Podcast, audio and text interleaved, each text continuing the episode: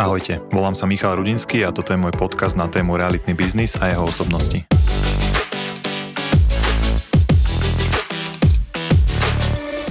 Vítam vás pri prvom tohto ročnom podcaste a samozrejme želám všetkým poslucháčom všetko len to najlepšie v novom roku. Dnes som vybral tému môjmu srdcu blízku, kancelársky trh, kde budeme riešiť prenájom, development, trendy a mnohé iné. Vítam preto vzácných hostí, ktorými sú Martin Marko, obchodný riaditeľ spoločnosti Imocap. Ahoj Maťo. Čau, čau a Jakub Baňovič, leasing manažer spoločnosti Mocap. Ahoj Kubo. Čaves, čaves. Hneď možno na úvod by som vás chcel poprosiť, ak by ste nám mohli predstaviť e, vašu spoločnosť, čomu sa venujete na Slovensku, čo všetko spada do vášho portfólia projektov a možno čo aktuálne pripravujete, aké novinky nás čakajú. Tak ďakujem veľmi pekne za slovo. Spoločnosť Imokab je v podstate dlhodobý e, subjekt, ktorý pôsobí na bratislavskom trhu v podstate už od prípravy tých prvých biznis centier známych na prievozkej BBCčka, ktoré sú, tak to boli aktivity, kde bol Imocap zaangažovaný. Aktuálne to portfólio sa nám stále zväčšuje a upravuje. Asi najznámejšia tá vlajková čo ľudí v Bratislave zaujíma, je projekt Istropolis ale v podstate na Trnavskom mýte už predtým sme mali rôzne, eh, rôzne aktivity, či už to bol samotný centrál, alebo to bol eh, rekonštrukcia podchodu na Trnavskom mýte, ale v podstate, keď to zjednoduším, naša spoločnosť sa zaujíma alebo zaoberá takými dvoma smermi. Jedným sú komerčné nehnuteľnosti, teda administratívne budovy a druhým a, otvárame teraz novú časť, to sú rezidenčné projekty.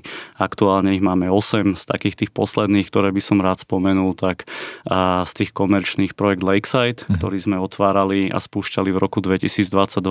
Tento rok sme dokončili projekt The Mill a, na Mlínskych nivách a čo sa týka komerčných, spúšťame projekt Millhouse a projekt Quarter, a ktoré by sa mali začať stavať tento rok. A rovnako pre nás veľmi zaujímavým projektom je aj nová centrála ZSE, ktorá vzniká na Čulenovej ulici, takže to je asi tak na úvod. Je toho veľa. Všetko. Jasné. Myslím si, že tomu novému Istropolisu by sme vedeli venovať e, celú jednu časť. E, neviem, že či je možno niečo už v tejto úvodnej fáze, čo by ste mohli k projektu povedať e, dajme tomu, že z čoho sa presne bude skladať, či to bude len zastúpenie kancelárií, alebo tam bude aj rezidencia, retail, tak je to projekt, ktorý je e, ešte samozrejme, nechcem že v prípravnej, ale v časti, kedy sa naozaj e, veľmi aktívne e, kreuje, ale to, čo je určite dôležitý message, ktorý od začiatku hovoríme, je, že ponechávame tam tú kultúrno-spoločenskú funkciu. Našim zámerom je v podstate od začiatku urobiť z toho miesta, ktoré skore tí ľudia obchádzali na tom Trnavskom mýte, naozaj živý priestor, kde tá kultúra mhm. aj historicky patrila a priniesť tam naozaj stánok hodný 21. storočia. To znamená, pracujeme intenzívne na tom, aby to bolo živé miesto, aby tam ostalo to námestie, aby tam boli prevádzky, ktoré budú ťahať ľudí, či už kultúrne alebo komerčné, ale určitú časť samozrejme toho priestoru chceme venovať aj rezi, či už je to také meskejšie bývanie v tej prednej časti alebo v tej zadnej časti, či už je to Kukučinová ulica alebo Škultetyho, takéto komerne, komornejšie s veľkým priestorom pre park a zeleň. Super, tak sa tešíme a budeme to určite pozorovať. Ak by sme sa pozreli na ten office development na Slovensku ako taký, je kancelársky trh v takej úrovni, aj teda legislatívne, že developeri majú stále priestor prinášať nové a nové projekty, alebo je to momentálne v nejakom takom zamrznutom bode, keď sa pozrieme aj potom post-covidovom období, nejakej energetickej krízy, alebo ako vy možno vnímate tie procesy, či sú náročné, alebo v porovnaní s minulosťou sa to už posunulo k lepšiemu. A ide to nejakým spôsobom rýchlejšie, lepšie? Tak máme, myslím si, že v poslednej dobe veľmi veľa skúseností uh, s trhom, lebo uh, posledné dva projekty sme práve uh, dokončovali, stavali a aj pripravovali práve počas rôznych kríz, ktoré sa teraz nabalili. Takže myslím si, že celkovo toto obdobie je veľmi turbulentné a, a ukáže, že naozaj ktorý projekt a ktorý developer je pripravený naďalej na ňom pokračovať a ktoré jeho projekty sú pre tých klientov zaujímavé. To znamená, áno, situácia sa výrazne zmenila za posledné tri roky či už to boli covidy, alebo to bola práve energetická kríza. Z nášho pohľadu je to ako keby zmena tých očakávaní a, a potrieb klientov, na ktorú my ako developeri musíme reagovať. A tí, ktorí sú pripravení sa zmeniť otočiť tú svoju loď a reagovať mm. na tie požiadavky, myslím si, že budú ďalej úspešní. To znamená, ak vedia deliverovať projekty, o ktoré bude záujem, ktoré budú práve e, splňať požiadavky klientov, tým, že na bratislavskom trhu sú to hlavne zahraničné entity, tak sa treba pozrieť, čo je ich uh, úloha, ktorú dostali zo svojej centrály, aby ich nové projekty uh, a priestory splňali. Či už je to energetická efektívnosť, zelenosť, karbonová neutralita, či už v tej časti zabudovaného karbónu alebo vo finálne eh, v spotrebe energií v rámci tých budov, tak myslím si, že tie, o tie projekty eh, bude záujem. A ďalšia sú eh, zase rôzne požiadavky na užívanie tých priestorov. Možno tu by som dal aj Jakubovi priestor, čo sa týka flexibility, ano. lebo to je tiež veľmi potrebné, aby ste tomu klientovi vedeli poskytnúť, aby vedel reagovať na situáciu. Ono sa celkom potvrdzuje, že také tie krízové turbulentné obdobia o, veľakrát katalizujú množstvo vecí, ktoré by trvali inak dlhšie. Mm-hmm. A to platí aj v tom developmente, tak jak aj Maťo spomínal, že ten, kto sa bude vedieť prispôsobiť a v podstate tú zmenu zachytiť, tak bude pokračovať o, podobne ako pokračoval a bude odpovedať na také tie nové výzvy typu energie, a nejaká, nejaký komfort pracovný, flexibilita pre, tých, pre, tie, pre tie spoločnosti, nejak možno motivácia tých spoločností pritiahnuť po, najmä po tom covide späť mhm. tých zamestnancov do kancelárií. Takže z nášho pohľadu, zo svojho určite to vnímam skôr ako nejakú príležitosť a, a vidím, že ten, ten development ako taký sa Uh, tak trošku rýchlejšie uh, adaptoval a zmenil, jak by to možno trvalo bez toho, keby je nejaká energetická kríza. Hej? Že aj my sme sa museli zamyslieť nad tými našimi produktmi, uh, pretože tie energie rástli pomerne vysoko, tak aby sme vedeli pripraviť ten produkt práve pre toho nájomcu, ktorý má nejaké očakávanie, tak sme museli trošičku aj my sa prispôsobiť a a zmeniť niektoré, niektoré nastavenia v tých, eh, v tých budovách, ja. najmä technologicky.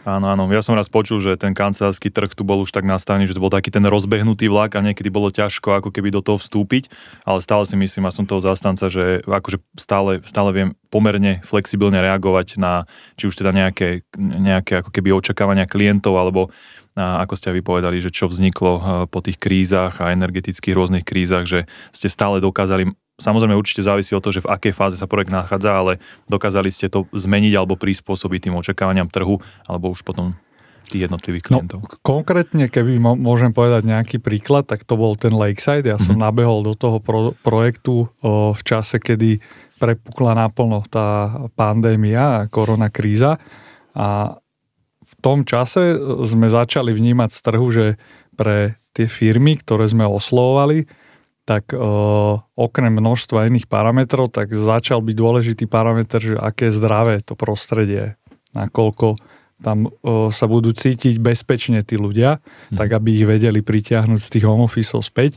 Tak napríklad tomu sme sa museli nejakým flexibilne prispôsobiť počas projektu, trošku upraviť ten produkt a priniesť také inovácie do tej budovy, aby sme mohli preukázať na konkrétnych veciach tomu nájomcovi, že táto budova je bezpečná z hľadiska nejakých vírusov, baktérií a podobne. Áno. A, a znovu potom prišla zase nejaká energetická kríza, vyrástli nám tie ceny energií, narastli, tak znovu sme sa museli nejakým spôsobom flexibilne na to tak viac pozrieť a, a nerobiť už taký ten len copy-paste, uh, aký sa robieval v nejakom čase pred týmito krízami, že každá tá budova bola viac menej rovnaká z hľadiska takých tých technologických vecí. Mm-hmm.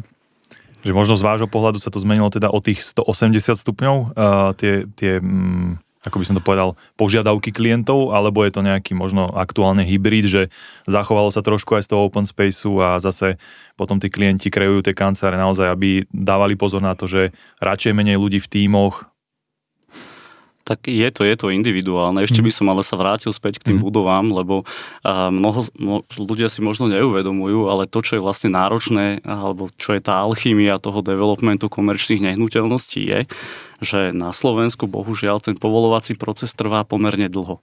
A vy na začiatku vlastne určujete parametre tej budovy a viete, že vás čaká 5 možno niekedy 7 rokov, kým ten mhm. projekt bude deliverovaný na trh. Mm. A teraz viete, ako za posledné 3 roky napríklad sa situácia zmenila, či už covidu alebo energetickej kríze a teraz máte urobený dobrý produkt, niektoré veci sa dajú zmeniť, mnohé sa ale už nedajú, lebo proste ten produkt máte nejakým spôsobom nastavený. Ano. Takže toto je že pomerne náročné, dobre to prečítať, dobre sa pozrieť do tej kryštálovej gule a, a odhadnúť, že čo bude asi vhodné. A vlastne doteraz to bolo skôr takým tým postupným spôsobom, že nejaké drobné inovácie sa v tých komerčných budovách robili.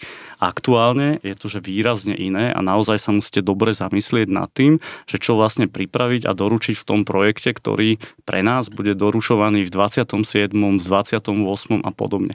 Takže Nemyslím si, že tie požiadavky sú ako keby, že 180% iné, takto by mhm. som to 180 e, stupňov iné, ale len reagujú na tie potreby, ktoré, ktoré sú a tie aktuálne situácie, ktoré sú teraz. Firmy sedia v budovách, ktorých sú spokojní, uh-huh. ale vystrelili im prevádzkové náklady, ja neviem, z 3,50, ktoré zvykli platiť na meter štvorcový mesiac, na 6, 7, dokonca poznáme budovy, kde majú uh-huh. 8 eurové prevádzkové náklady. A teraz uh, dávnejšie prevádzkové náklady bolo akože taká povinná jazda pre tých nájomcov, že áno, evidujeme. Teraz už mnohí to volajú, že to je druhý nájom a teraz potrebujete reagovať a vymyslieť a pripraviť projekt, ktorý bude pre toho klienta e, zaujímavý. To znamená, potrebujete zainvestovať, potrebujete mať stavebných fyzikov, keďže sa bavíte o energii, mm-hmm. tá budova musí byť premakaná. Tam nemôžete, že zmením uh, fankol za radiátor, lebo to úplne nestačí. Tam je to už naozaj o orientácii budovy, fasáde, uh, po schodiach, o, o veľkom množstve vecí, ktoré do toho spadajú a naozaj myslím si, že potreb, toto vedia vyprojektovať teraz už len profíci, také budovy, ktoré, ktoré budú zodpovedať požiadavkám firiem na 27., 28. a tak ďalej. Aj. Takže v tomto sa to zmenilo, že sa to veľmi rýchlo otočilo.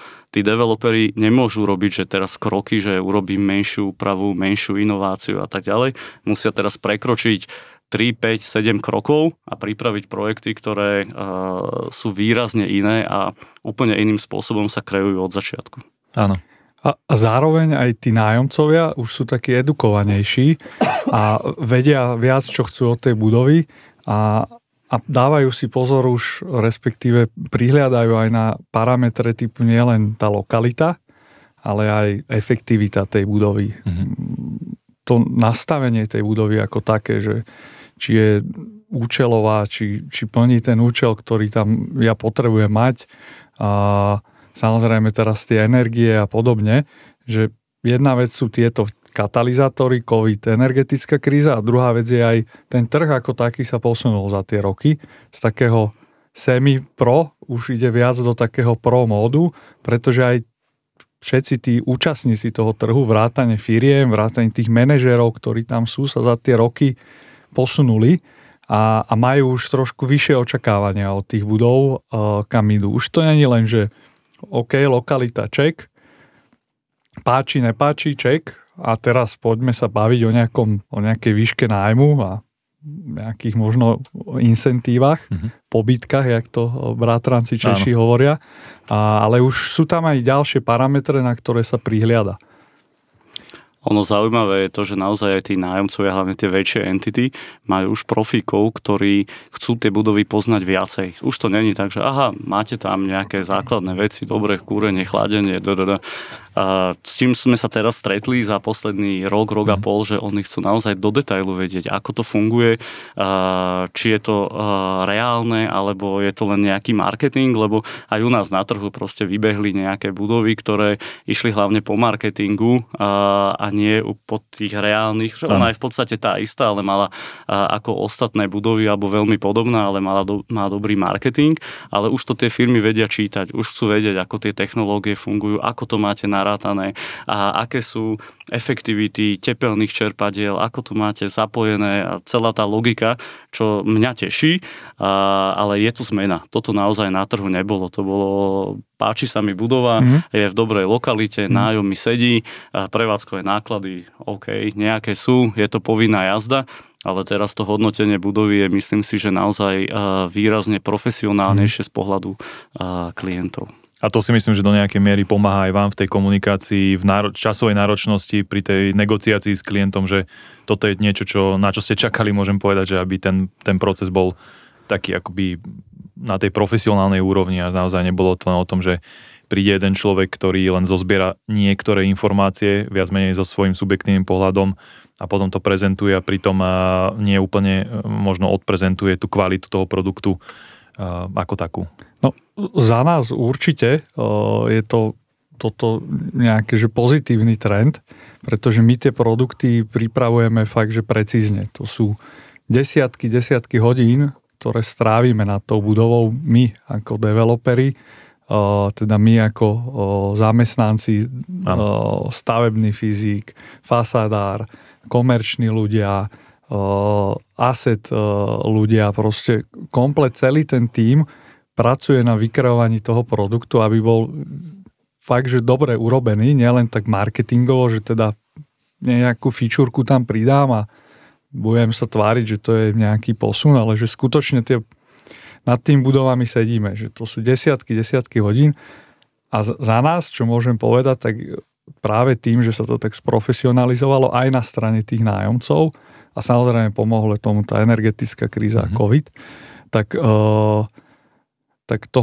hodnotíme pozitívne, pretože uh, tie budovy máme vykreované veľmi dobre, dávame si na tom záležať, pretože ten produkt vnímame tak, že to je produkt, že už to nie je len tá lokalita, samozrejme, tá lokalita má vplyv aj na ten produkt nejaký, samozrejme, že trošku sa prispôsobujem aj tej lokalite uh, tým produktom, a, ale že samotný ten produkt je pre nás dôležitý. A keď mám dobrý produkt vykreovaný, tak potom ja ako leasingač si ho viem jednoduchšie prenajať, pretože viem už dneska tým edukovaným nájomcom, my sa teda zameriavame najmä na tie väčšie firmy, mm-hmm. to by som ešte tiež rád povedal, že práve tie väčšie firmy a stredne veľké firmy už majú profíkov, ktorí vedia, čo chcú od tej budovy a ktorí si vedia aj vyhodnotiť, čo je, čo je prínos pre toho nájomcu, pre tú spoločnosť a čo nie je až taký, že vedia to čítať a, a nám to teda vyhovuje, lebo na to sa práve zameriavame, že ten náš pohľad je, tá budova by mala byť pre toho nájomcu robená. Že nie, že pre nás, či sa to mne páči, nepáči a jasne, že tá architektúra a ten výzor tiež je dôležitý, veď tá budova je robená na desiatky rokov a, a je prítomná v tom verejnom priestore, čiže určite aj toto je hľadisko, na ktoré sa pozeráme, ale veľmi, veľmi dôležité pre nás práve taká tá, tá účelovosť, to proklientské, že tým, že poznáme tých klientov a ich nejaké preferencie, tak sa snažíme ten produkt vykreovať tak, aby im vyhovoval. Uh-huh. A keby som teraz spojil to, čo si povedal, v podstate, že treba ten produkt naozaj vyšperkovať, aj to, čo si spomínal ty, Maťo, že treba byť aj trošku vizionár a ten produkt, zamýšľať sa pri kreovaní toho produktu tak, že E, musí byť konkurencieschopný, alebo keď bude doručený za nejakých, dajme tomu, 5 rokov, tak uh, musí naplňať tie očakávania aktuálne, ktoré vtedy budú, tak je náročné ho vsadiť uh, do tej meskej časti, lebo keď porovnám to tempo developerov versus možno tempo rozvoja mesta ako takého alebo nejaké lokality, je to ťažké vsadiť to do, tej lokality, alebo niekedy aj na tom trošku participujete, že robíte nejakú prípravu pre, čo týka napríklad komunikácií, alebo tiež musíte uh, počúvať, akým, akým uh, tempom alebo smerom sa bude uberať tá daná časť, aby to v nejakom momente nevybuchlo, to poviem, a, a, a vôbec fungovalo keď to bude až za 5 rokov doručené. Hej, tak my máme zadefinované uh, u nás v Imokape, že aké parametre by projekty, teraz poďme komerčné, mali mať. To znamená, my už keď riešime akvizície, hm. tak sa pozeráme na pozemky, kde taký projekt je možné deliverovať. To znamená, nevieme my kúpiť a zakvírovať akýkoľvek pozemok, kde neviem postaviť budovu s parametrami, ktoré potrebujem, proste tie ma nezaujímajú. To znamená, že to už je nejaký prvý krok, že už pri tých akvizíciách rozmýšľame, či budovy, ktoré my tvoríme, sú vhodné nielen lokalitne, ale aj parametrovo tie pozemky na to, aby sme, aby sme do, toho, do toho územia vstúpili. A potom áno, jak si povedal, všetky tieto ostatné veci, keď povieme áno, tento pozemok je vhodný, ten náš produkt tam vieme vsadiť, a myslíme si, že bude úspešný a ideme teraz kreovať budovu vhodnú pre tú lokalitu, pre, pre to konkrétne územie a potom idú všetky tie veci, ktoré, ktoré Jakub spomínal. Jasne. Ale to je nejaký už ten prvý krok, že nie je naozaj vhodné a práve pre ten komerčný segment je to veľmi náročné získať zaujímavý pozemok v lokalite, kde ten komerčný projekt ešte môže byť úspešný. Uh-huh. A teraz, keď sa na to pozriete, na tú budúcnosť trhu, budúcnosť vývoja trhu, vieme, že delíme ten trh na nejaký ABC štandard a teraz e, to veľké zastúpenie majú aj tie b budovy. E, aký je možno váš pohľad? E, dokážu sa prispôsobiť, alebo to vždy záleží tiež individuálne od toho, že či ten majiteľ je ochotný zainvestovať, či mu tá budova vôbec dáva priestor na to, aby, aby prijala ešte nejakú investíciu a stala sa konkurencieschopnou, alebo, skôr, alebo to skôr vidíte na nejakú možno konverziu? Tak keď sa nad tým zamyslím, na trhu som už, myslím si, že 16 rokov poznám mnohé tie projekty a myslím si, že aj mnohé Bčkové, Cčkové, ktoré boli dobre pripravené a majú ako keby ten kvalitný základ, tak stále si myslím, že majú potenciál na to, mm-hmm. že mnohé tie technológie, ktoré budú požadované v nejakej blízkej dobe, môžu byť, ale samozrejme po nejakej investícii mm. aplikované do niektorých z tých projektov.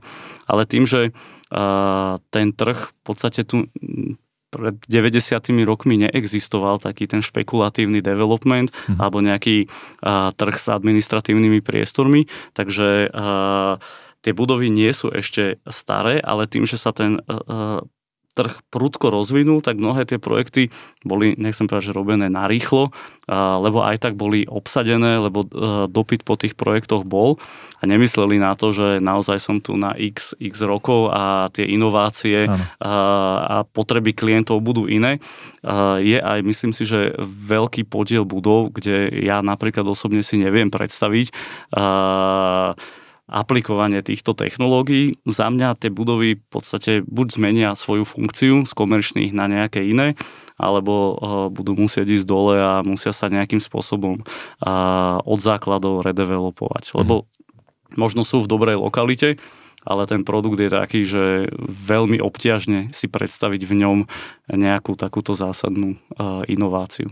Áno, že možno tie Bčko sú skôr pre tých menších klientov, je to individuálne, jak Máte hovoril, že tiež není Bčková budova ako Bčková budova.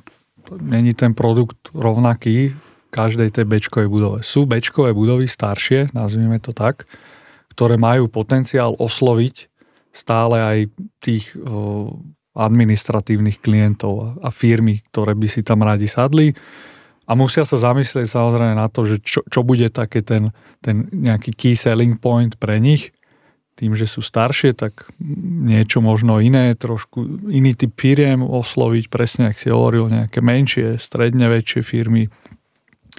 A, ale sú aj potom budovy, ktoré môžu mať problém vôbec s tým ponechať si tú funkciu ako takú, pretože ten tlak tam je, existuje a tie firmy väčšie aj stredne väčšie preferujú teraz tie novšie budovy, pretože sú lepšie pripravené, efektívnejšie, priestorovo, energeticky a tak ďalej. A kedy na konci dňa sa bežne deje to, a to je niečo, čo, s čím operujeme aj my, že vieme veľakrát aj osloviť firmu, ktorá sedí v staršej budove a ponúknuť jej na mieru tak vykreované riešenie, ktoré prinesie tej firme to, že sa presťahuje do lepšej, novšej budovy s komfortnejším pracovným prostredím, zdravším pracovným prostredím za rovnaké a veľakrát aj za nižšie náklady. Práve z toho dôvodu, že tú budovu kreujeme už aj s tou víziou, že áno, zamýšľam sa nad tým, aké veľké podlažie, hej, ako bude rozložené v rámci toho podlažia všetko, aby to bolo čo najefektívnejšie, jadra a teda a teda a aké budeme mať SPNky a podobne.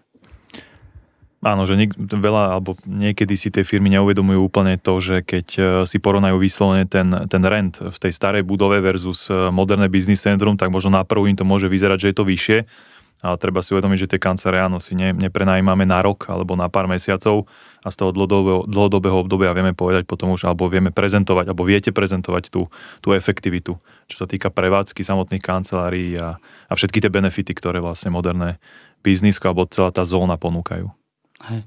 Teraz taký ten modernejší alebo ten novší parameter, ktorý sa sleduje, tak keď si zoberiete ten trh uh, tenantský, to znamená, že nájomcovia, ktorí sú na trhu, tak uh, veľká časť sú to zahraničné spoločnosti, lebo takých tých slovenských firiem, čisto slovenských, je, je pomerne málo.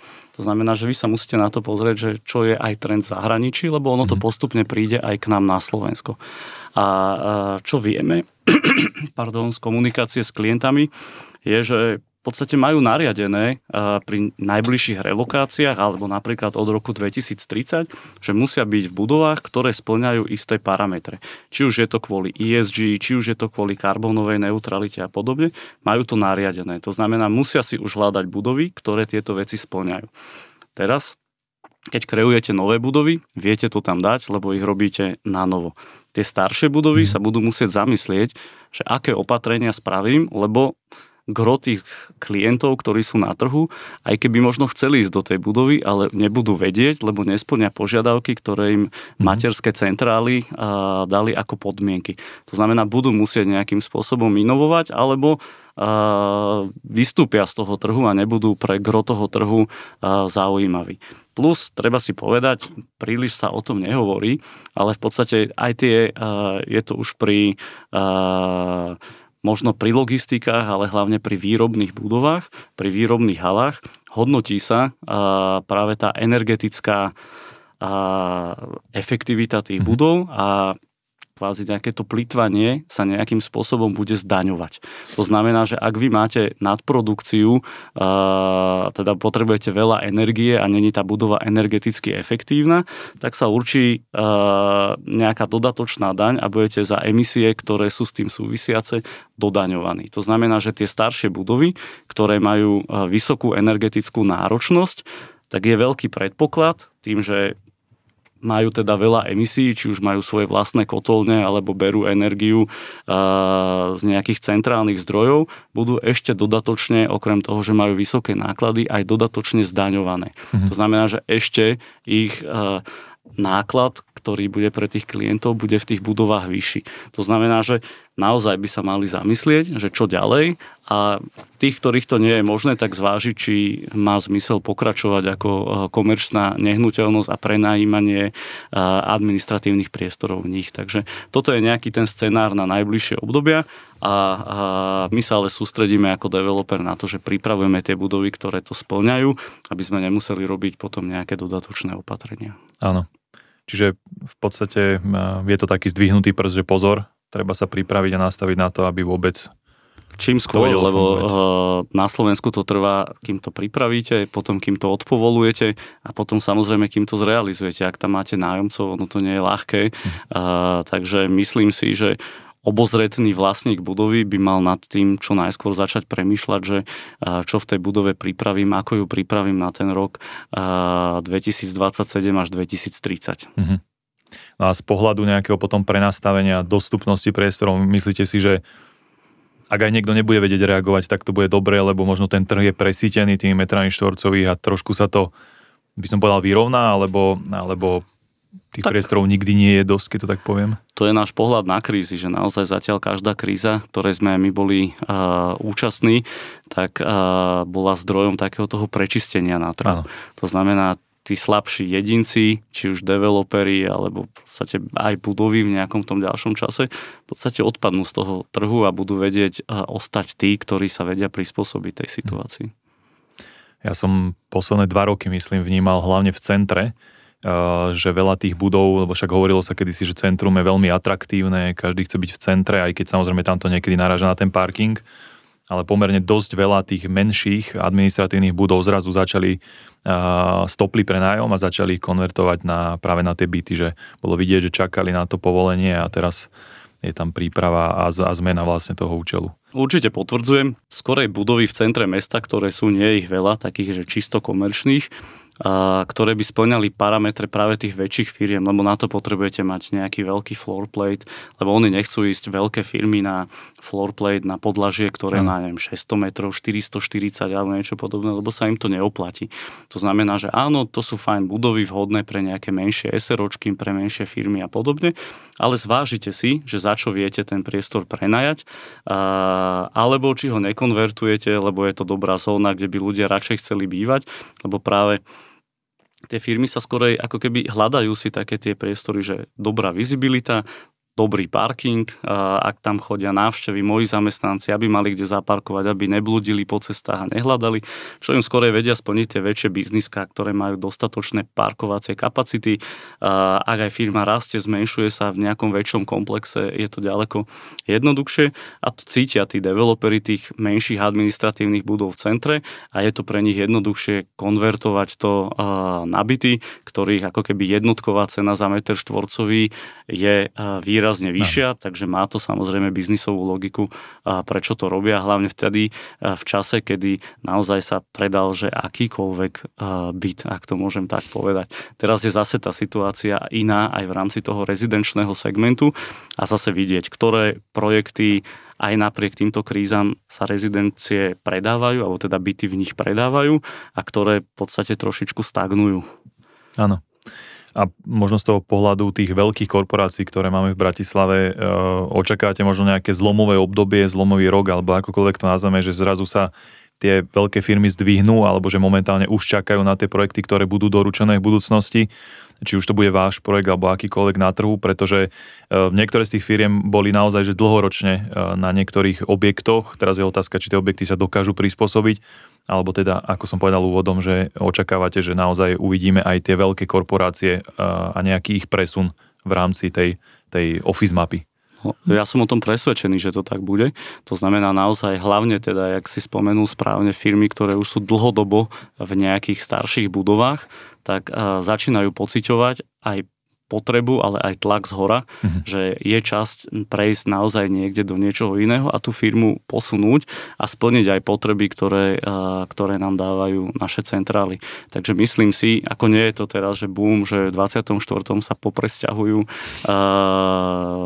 všetky veľké firmy, ale myslím si, že do toho roku 27 až 2030. A to budú práve veľké korporácie, ktoré sa budú stiahovať zo starších budov mhm. a do tých novších, Áno. ktoré splňajú ich požiadavky. Mhm. Ja si myslím, že už sa to deje, že to nie len, že či sa to začne diať, ale už, už sa začalo. to deje. Nebude to nejaký teraz presne, že sek, že teraz v jednom roku to tu vybuchne a všetky firmy budú tlačiť na to stiahovanie, ale už sa to deje. Ako príklad môžem povedať, aj tie naše developmenty a nášho nájomcu, napríklad Henkel, ktorý išiel tiež zo starších budov do novej budovy, pretože mal motivácie k tomu, aby sa presťahoval do modernejšej budovy, aby dokázal prilákať späť tých ľudí do ofisov a tak ďalej.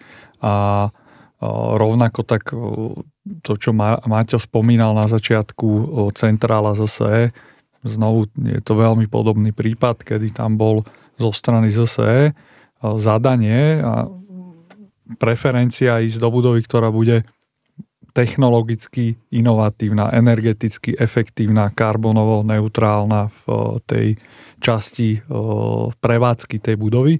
Takže ono už to začalo, ten proces. Mm. A čo sa týka nejakého timingu, tak sa to bude odvíjať samozrejme od toho, že aj kedy končia tým firmám zmluvy. A spoločnosti, ktoré sedia v starších budovách, tým, že majú z centrál vyslovene niektoré zadanie, že musí tá budova splňať také, také parametre, tak postupne budú nútené, aj keby nechceli, tak sa presúvať do tých modernejších, novších budov. Mhm. Treba povedať, ale že ten skok je naozaj veľký. Toto, hmm. Tá kríza to veľmi urýchlila, kde predtým sme naozaj, keby som to v nejakých percentách, tak tie budovy sa posúvali o 10-15% nejakým smerom, to, čo bolo pre klienta zaujímavé. Teraz ten skok je taký, že v podstate budovy, ktoré aj my pripravujeme doručovať, tak napríklad v rámci tej energetickej efektivity sú o 50 a viac percent efektívnejšie ako tie budovy, ktoré napríklad sa deliverovali v posledných dvoch rokoch. To znamená, že za to veľmi krátke obdobie, ten skok v rámci energetickej efektivity budov je veľký, lebo práve tá kríza nám ukázala, čo sme nečakali, že cena nemôže klesnúť a naraz len o 10%, ale, ale môže niekoľkonásobne a to sú zrazu uh, výrazné položky. Čo sa týka toho vnímania tých klientov, tých zamestnancov, ktorí sedia v tých budovách, že je to len pre nich pozitívne, lebo samozrejme moderný objekt, dobre vyzerajúci objekt e, je vždy taký ten voňavý pre tých zamestnancov, ale predsa len možno aj niekedy tá zmena lokality e, môže byť, e, môže byť ťažké, že či si myslíte, že už sú natoľko pripravení, že dokážu navnímať všetky naozaj tie plusy, že je to len pre nich dobre sa posunúť, že není to len nejaké rozhodnutie z hora do lepšieho produktu, ale že naozaj tí zamestnanci jednotliví, však stretávate sa s nimi, vedia oceniť, že naozaj sme v dobrom, zdravom, modernom projekte, smart projekte?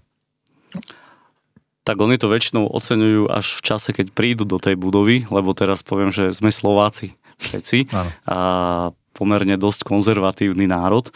To znamená, že akákoľvek zmena a napriek tomu, že aj s nejakou možnou víziou k zlepšeniu je zmena a, a tom nemáme radi. Hm. Takže keď aj sa bavíme so zástupcami z tých firiem, tak to vedenie ako keby vie tak lepšie odhadnúť na začiatku potrebu zmeny a v rámci tých sťahovaní vždy to je to, že chcú tú firmu posunúť niekde ďalej aby to pre tých zamestnancov bolo dobré, lebo chcú pripraviť atraktívne priestory, aby využívali, aby sa vrátili späť eh, niektoré firmy, napríklad ľudia z home office kvôli nejakej pracovnej efektivite, eh, vzťahu k tej firme a podobne.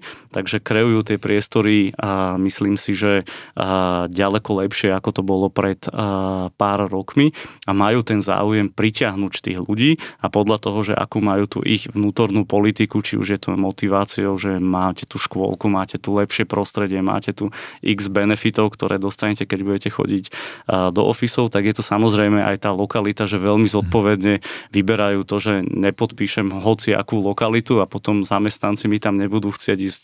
To znamená, pozerám sa, že buď tak dobrú lokalitu alebo ešte lepšiu lokalitu, ako som mal doteraz. Zamestnanci zase na začiatku majú ježi stiahovanie, neberú to úplne príliš uh, úplne uh, pozitívne, ale v čase, keď už sa nasťahujú do tej uh, budovy a pocítia, že mám tu lepšie zázemie, uh, lepšie gastro, lepšie zase dostanem MHDčkou, mám tu viacej parkovacích miest alebo čokoľvek, čo, uh, čo je tým benefitom, ktorým tá firma poskytne, tak vo finále sa stretávame s tým, že potom prídu tie pozitívne reakcie až po nejakom čase, že aha, naozaj, tak je to lepšie, lebo my, zamestnanci toho a toho sme sedeli v staršej budove, ale už sme ju mali radi, už som poznal tam cestu a tak ďalej, ale toto je lepšie, až keď si to, až keď si to vyskúšam. Hmm. Súhlas úplne. Z toho krátkodobého hľadiska je to hlavne o tej komunikácii dovnútra tej firmy, kde my tiež vieme byť veľmi nápomocní ako developer tej spoločnosti, keďže poznáme, máme skúsenosti s viacerými stiahovačkami, t- e, poznáme, že čo sú tie benefity, silné stránky tej budovy, čiže z toho krátkového hľadiska, tak jak Máte hovoril, e, my sme veľkí konzervoši na Slovensku a zmena je a priori častokrát zlá, takže tam je to hlavne o tej komunikácii a už poviem z toho strednodobého hľadiska, keď sa tam nasťahujem ako nájomca, ako človek, ktorý pracuje v tej firme, sedím tam, tak je to znovu potom o tom produkte. Mm-hmm. Že keď je tá budova dobrá, je lepšia, je, je účelovo zariadená, mám tam, ja neviem, poviem príklad, niečo, na čo sa my napríklad zameriavame, taký malý detail, ale to je, že bicykláreň a obsluha no. bicyklistov, lebo však vieme, že je to trend, ktorý znovu je to o tom nejakej vízii, že vidíme, je to trend, ľudia čoraz viac používajú na dopravu aj do práce bicykle, kolobežky, peši a podobne, tak pripravím im také zázemie, aby bolo maximálne komfortné pre nich, aby sa tam vedeli mm. ľahko dostať do tej bicyklárne, aby nešli niekde dole do garáže a kde dostanú rampou po hlavičke a nadýchajú sa nejakých splodín, ale aby sa cítili príjemne, aby mohli ísť do peknej sprchy rovno pred tým, jak vojdu do ofisu, aby si vedeli zobrať uteráčik nejaký voňavý hej, a podobne. A, a už potom to vie oceniť ten, ten nájomca. Ale znovu musí tá budova mu priniesť ten, ten benefit. Áno. S týmto som sa inak stretol veľakrát pri nájomcoch, že sa báli nechávať bicykle iba tak niekde v rámci stojanu v garáži, stále ako keby sa tí ľudia boja o ten svoj majetok. Tým, pokiaľ je to možno, teraz by som povedal, že nie je úplne, že v administratívnej budove, možno keď tá administratívna budova je v rámci nejakej lokality, kde je veľký pohyb ľudí a pokiaľ sú tie bicyklové stojany niekde vonku, tak naozaj veľa z tých, z tých nájomcov sa bálo a vždy bol ten, tá prvá požiadavka bola, že môžem si ten bicykel zobrať hore do kancelárie, potom to narážalo zase brať bicykel do výťahu a podobne. Čiže toto je podľa mňa veľmi uh, vítané, verím tomu pri klientoch, keď to zázemie je naozaj také, že sa cítia bezpečne, majú tam ten komfort, prípadne sprchy a nemusia prekonávať nejaké šialené vzdialenosti, dostať sa k tomu svojmu teda dopravnému. Pritom naozaj nám ide o ten user experience, že teda uh, máme za to, že či prídete do roboty pešo, bicyklom alebo autom, že by ste mali mať ako rovnaký komfort. Lebo keď prídete peši, jasné, máte pekný portál, turniket, krásnu recepciu, vojdete do budovy. Keď prídete autom, suchou nohou, zaparkujete, už teraz rampy sa vám otvoria na ešpz vojdete do šatlu, odvezie vás na recepciu. Myslím si, že je to naozaj komfortné. A tí cyklisti boli tak na nejakej druhej kolaji, že áno, tak tu v garáži, tu nevieme dať parkovacie miesta, hm. tak tam osadíme bicykle a miesto tohto skladu prerobíme e, sprchy a keď poviete, tak idete medzi autami, e, sa preštrikujete, tam si necháte bicykel, chodte do skladu sa osprchovať a potom e, vidíte cez požiarné schodisko do lobby. Takže áno, vola, kedy to bolo, už aj to bol nejaký posun, lebo ešte tie prvé, prvé budovy na cyklistov vôbec nemysleli, ale v podstate my teraz máme tiež základ, že už uh, priamo v každej budove na prízemí pri recepcii vyčlenujeme priestor, ktorý je uh, dedikovaný pre cyklistov. Je tam trasa, ktorou sa dostanete bez konfliktu s autami uh, na miesto, kde ten bicykel si zaparkujete, tak aby ste sa nebáli, je pod kamerami, je uzamknutý a vlastne bez kolízie s autami priamo cestou na recepciu sa viete osprchovať, poskytujeme učeráky, sú tam vykurované sprchy, odvetrávané skrinky, kde si viete nechať veci. Zase aj toto sa posunulo a tak ako je to pri tomto cyklistickom zázemí, tak aj tie budovy celkovo sa a, takýmto spôsobom posúvajú, aby naozaj a, hlavne tí zamestnanci, lebo keď sú zamestnanci spokojní, tak potom je aj tá firma a, spokojná a nepotrebuje a, riešiť, lebo keď si to pochvalujú, tak a, tí manažery hore sú OK a všetko frčí ako máme, venujeme sa biznisu a nie je to, že a v akej budove sme a aké služby poskytuje. Mhm. Happy wife, happy life. tak, tak, tak. A teda, čo týka napríklad aj toho parkingu, že stále môžeme hovoriť o tom, že ten parking je dôležitý a čím e, lepšie to parking ratio, tým lepšie aj pri predaji alebo nejakej prezentácii toho produktu. Alebo je to individuálne, samozrejme case by case, či firma potrebuje a má 50 služobných aut na 100 zamestnancov, alebo ich má len 10, alebo skôr teraz už e, sa tie firmy pozerajú na to, aby bola dostupnosť pre skôr ich klientov, že má tam nejaký visitor parking a potom si to vedia celkom rozhodiť medzi zamestnancov, že jedným ponúkajú práve mm, podľa toho, či zamestnanci chodia na bicykloch, že či teda je stále veľký dôraz na to mať e, čo najviac tých parkovacích miest v rámci, alebo k tej administratívnej budove.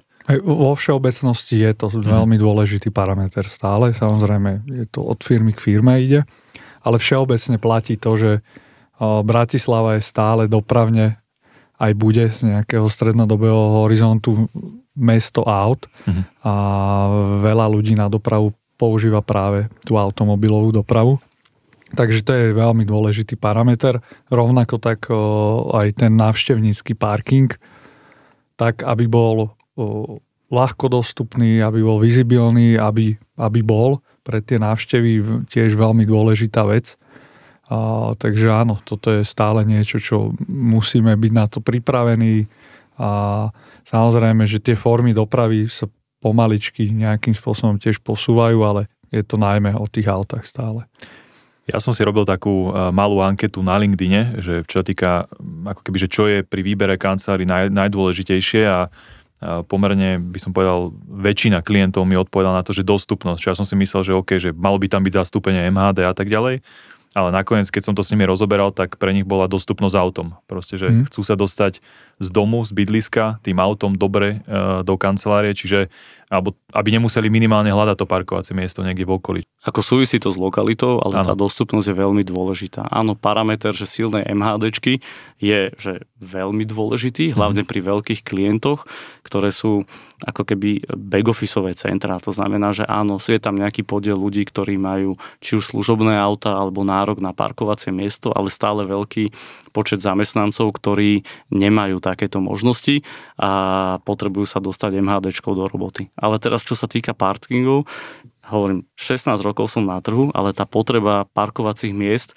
tie nožnice sa otvárajú. Mesto a povolovací proces nás tlačí do toho, menej parkingov, menej parkingov, menej parkingov, hmm. ale klienti, ak chcete, aby sme išli do budovy, tak chcem dať komfort svojim zamestnancom a svojim vizitorsom, aby mali kde zaparkovať, lebo potom nebude biznis, nechodia mi a vizitorsi, nechcú prísť, lebo nevedia zaparkovať, alebo zamestnanci, mám nejakých top manažérov, dobrých ľudí, ktorým chcem dať komfort v podobe parkovacieho miesta, tak nepôjde ku mne pracovať, lebo nebudem mu to vedieť poskytnúť.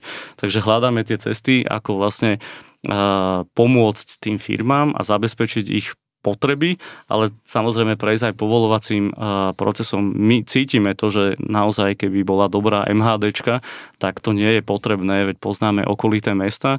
Ten koeficient porovnanie v Bratislave, keď chcete mať budovu, ktorá je dobre pripravená a vie obhospodáriť čo najviac klientov, tak majte ten koeficient 1 ku 50 na 50 metrov mm. štvorcových jedno parkovacie miesto.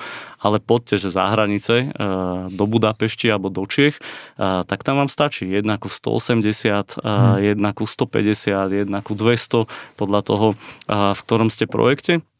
A poďme do metropol európskych, ktoré e, majú že výbornú dopravu založenú hlavne na metre, tak majú pre jednu administratívnu budovu 5 parkovacích miest, 3 parkovacie miesta alebo niečo podobné a je to absolútne komfortné pre tých zamestnancov. Takže uh, my musíme rešpektovať samozrejme normy a, a čo nám predpisujú uh, úrady, ale musíme dbať zreteľ na to aj, čo vlastne klienti potrebujú, lebo tie budovy potom nebudú úspešné. Takže hľadá sa tá cesta, ale zatiaľ tie nožnice sa skorej otvárajú, ako by sa, ako by sa zatvárali.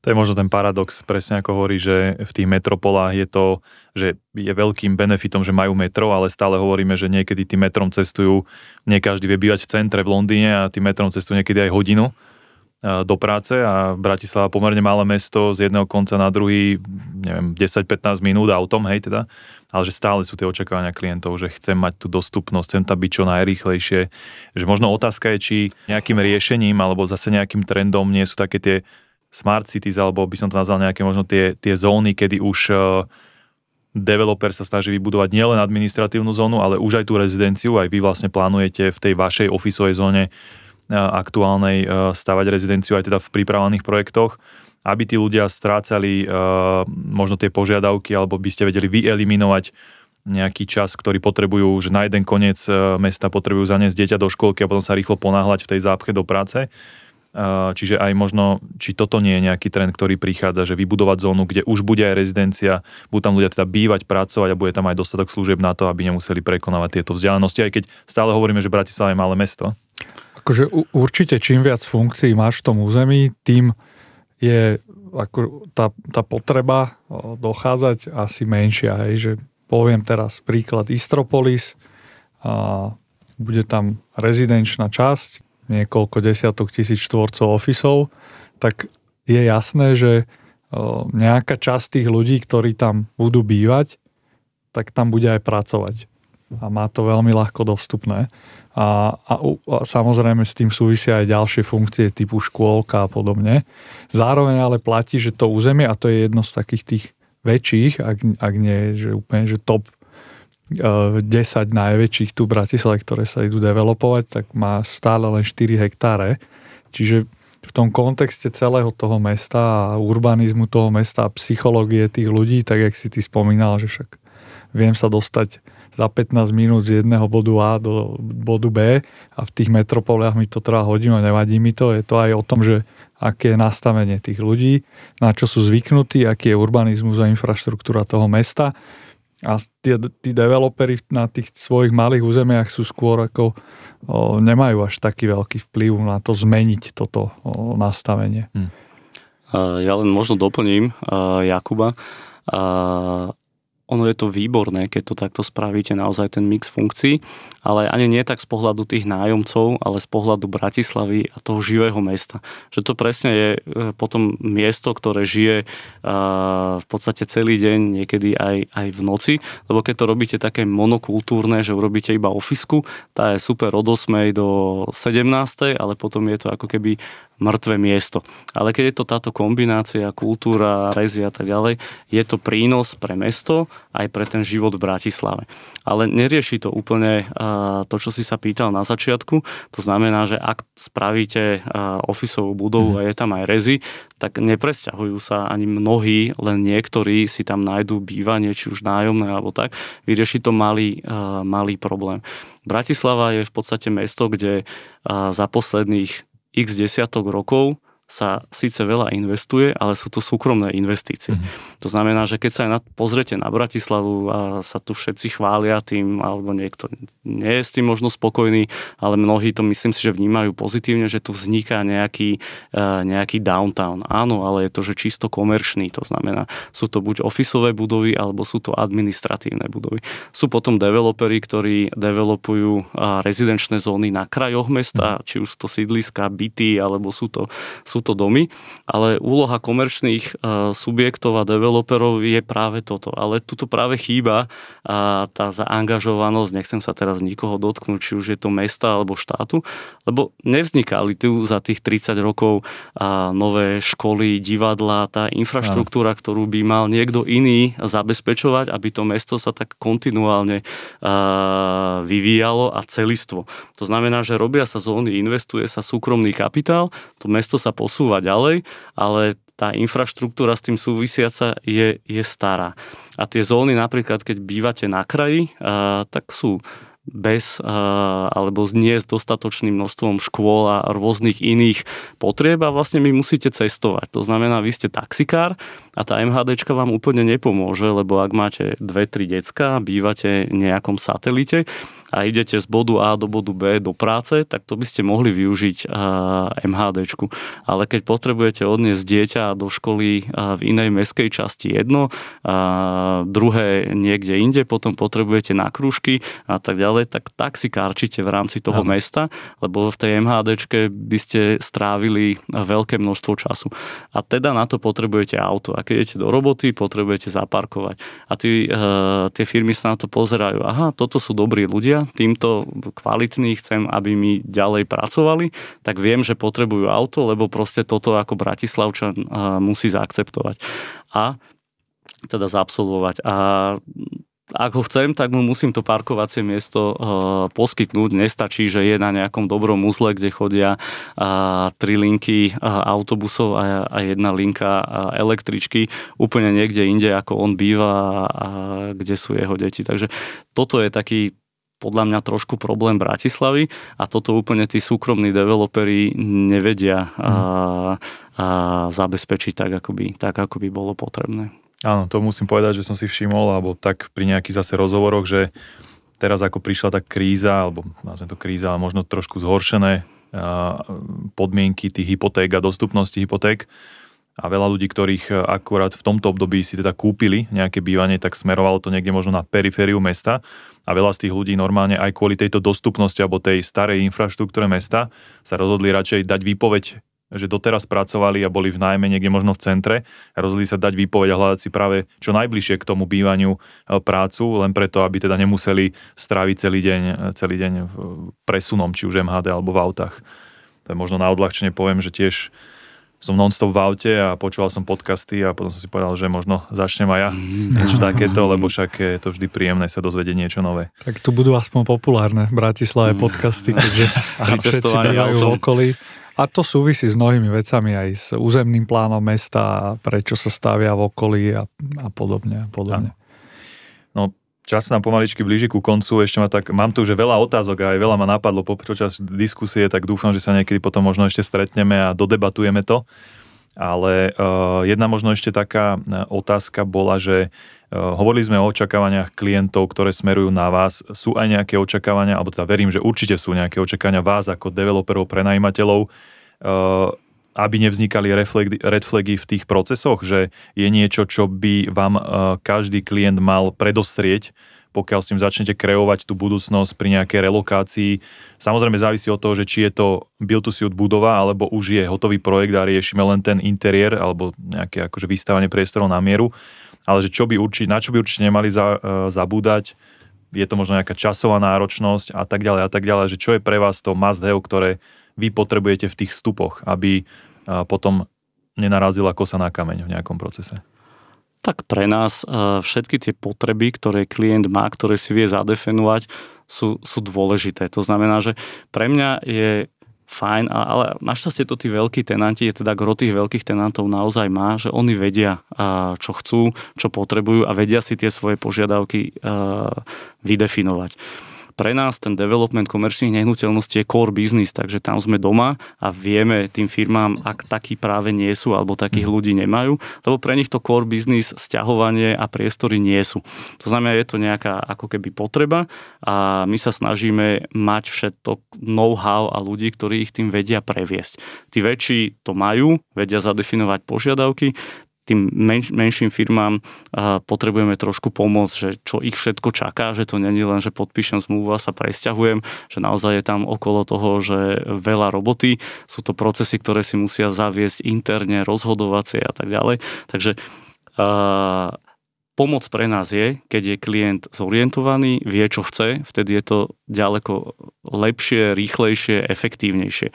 Ale vieme, že keďže to nie je core business, tak a, vieme mu pomôcť a, a, pri tom celom procese. Tu možno ja by som doplnil ešte takú len jednu malú vec a to je, že bavili sme sa celý čas teraz o takých tých hard veciach, mm-hmm. nazvem to tak, že produkt, aký má nastavenie budovy, hej, že také tie úplne pred tým, ako začnem vôbec stávať tú budovu a oslovať klientov, že ako si ju mám nastaviť.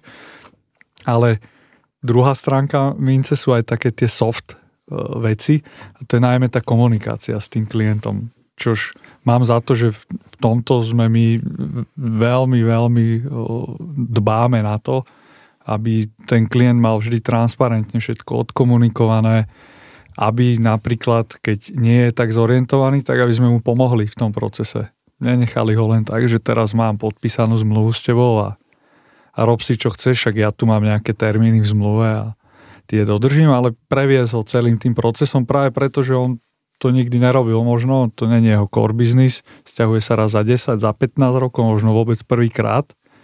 Takže okrem takýchto tých hard vecí, to je mať dobrý produkt v dobrej lokalite, tak veľmi dôležité a čo si myslím, že čo je pre nás taká, že jedna z tých najdôležitejších vecí, na ktorú my dbáme vo firme, a to nie len, teraz hovorím nielen za komerčné oddelenie, je tá komunikácia s tým klientom, aby celý čas ten klient komunikoval s niekým od nás, z Imokapu. Áno nesmie komunikovať s nejakou externou firmou a s nejakým dodávateľom a podobne. Vždy tam musí byť styčný dôstojník z Imokapu, ktorý ho tým prevádza, s ktorým komunikuje, aby mal zachovanú takú tú profesionalitu, aby to bolo, jak keby som to prirovnal, že prídeš do cudzieho mesta teraz niekde, nevieš, chceš sa nájsť rýchlo, tak vieš, že keď si dáš ten McDonald nejaký, tak bude viac menej taký istý, a keď si ho dáš, či si ho dáš v Bratislave, alebo si ho dáš v Malage alebo si ho dáš v Južnej Amerike, tak viac menej bude veľmi podobný. Tak toto je tiež veľmi dôležitá vec. To si myslím aj, že je veľmi ako sympatické na tom, že, že práve e, je tam tá taká záruka toho dlhodobého vzťahu pre tých klientov, ale vzťahu myslím naozaj, že e, sa ten klient stretáva od e, celý ten život toho nájmu, to tak nazvem, s tým istým, s tým istým tímom Takže e, toto je podľa mňa veľmi sympatické pre klientov, že e, nerozhoduje o tom niekto niekde inde, ale je to naozaj slovenská firma a aj u vás s tým manažmentom e, sa môžu stretnúť aj tí zamestnanci. A však Bratislava je pomerne malá a verím, že preto je to dôležité si zachovať práve tú profesionalitu a naozaj dbať na to, aby ten klient, keď už sa raz rozhodne pre ten produkt, tak sa rozhodoval s tým najlepším svedomím, vedomím a, a potom tí klienti nemajú ani tendenciu nejak meniť pokiaľ to nevyžaduje doba alebo krízy, tak nemajú, nemajú dôvod ani meniť vlastne tie kancelárie. Súhlasím. Jednoznačne. A, a možno na záver teda tým, že už sme na konci, tak e, pre klientov, že myslíte si, že teraz ten trend rozvoja toho trhu s kancelárskymi priestormi bude pozitívny, že naozaj budú prichádzať nové produkty a, a už sa netreba báť, že uh, možno aj keby prišla nejaká, nejaký nešvar na trh, tak tí klienti neostanú takí zabetonovaní a teraz nebudú vedieť, e, akým smerom sa pohnúť, že myslíte si, že už e, to bolo dosť dobrá škola na to, aby ten trh teraz nabral na obrátkach a smeroval dobrým smerom? Tak uh, prianie naše je také, aby to tak bolo, ako si to povedal, ale uh, myslím si, že stále okolo seba vidíme veľmi turbulentnú dobu celosvetovo a, a nevieme no. naozaj, ako sa bude, uh, bude vyvíjať. V podstate pre nás je to, že každý deň musíme byť že v strehu, aby sme tú situáciu sledovali a vedeli uh, odhadnúť a po prípade potočiť tú našu loď uh, Imo Kapácku nejakým smerom a zareagovať na tie zmeny, ktoré sa na trhu udejú. To znamená, vidíme v tom potenciál, vidíme v tom priestor, máme za to, že produkty, ktoré pripravujeme, o ne bude záujem, ak to pôjde takýmto spôsobom kontinuálne ďalej. Ale naozaj môže sa stať, že okrem energetickej krízy príde ešte niečo iné a budeme musieť na to reagovať a na to sme pripravení. Mhm. Takže to je nejaký náš pohľad. Keby to tak bolo, bolo by to perfektné, ale uh, radšej byť pripravený ako Určite. prekvapený. Čiže môžeme hovoriť, že po kanceláriách je stále dopyt a není to tak, ako kedysi ešte počas tých home officeov sa hovorilo, že už to ostane len na home office a kancelárie pôjdu do zabudnutia. Dopyt určite je, svedčia o tom aj naše projekty, ktoré keď dokončujeme sú že plne prenajaté, či už ano. to bol Lakeside alebo Mil. A mám za to, že aj projekt Istropolis, keď budem dokončovať s parametrami, ktoré má teraz, bude že kompletne prenajatý. Ale uh, naozaj treba, že že sledovať tú situáciu a vedieť zareagovať. Ak budeme robiť stále to isté, tak nebude. To znamená, že ak by sme stále pripravovali tie budovy, ktoré sme pripravovali v 2018 a pred covidovom období, tak o ne záujem by nebol. Mhm. Takže keď pripravíte dobrý produkt na, vhodný na tú dobu, ktorá, ktorá práve je, tak o neho určite bude záujem. OK. Super. Tak čas sme vyčerpali, ďakujem vám veľmi pekne za váš čas, ďakujem veľmi pekne aj poslucháčom za ich čas, dúfam, že sa dozvedeli niečo nové a verím, že sa dozvedeli niečo nové. Ja budem veľmi rád, ak niekedy aj v budúcnosti si nájdete zase čas a budeme môcť pokračovať v týchto diskusiách, lebo je to veľmi, veľmi zaujímavé a vždy je pre mňa, eh, vždy sa teším na takéto stretnutie, pretože či posluchači, ale ja sa vždy dozvedám niečo nové a, a, a rád sa dozviem eh, a budem sledovať vlastne vaše projekty, lebo sú úspešné, takže je to vždy veľmi pozitívne. Ďakujem teda ešte raz veľmi pekne a želám krásny deň. Ďakujem aj my veľmi pekne. Ďakujem, pekný deň.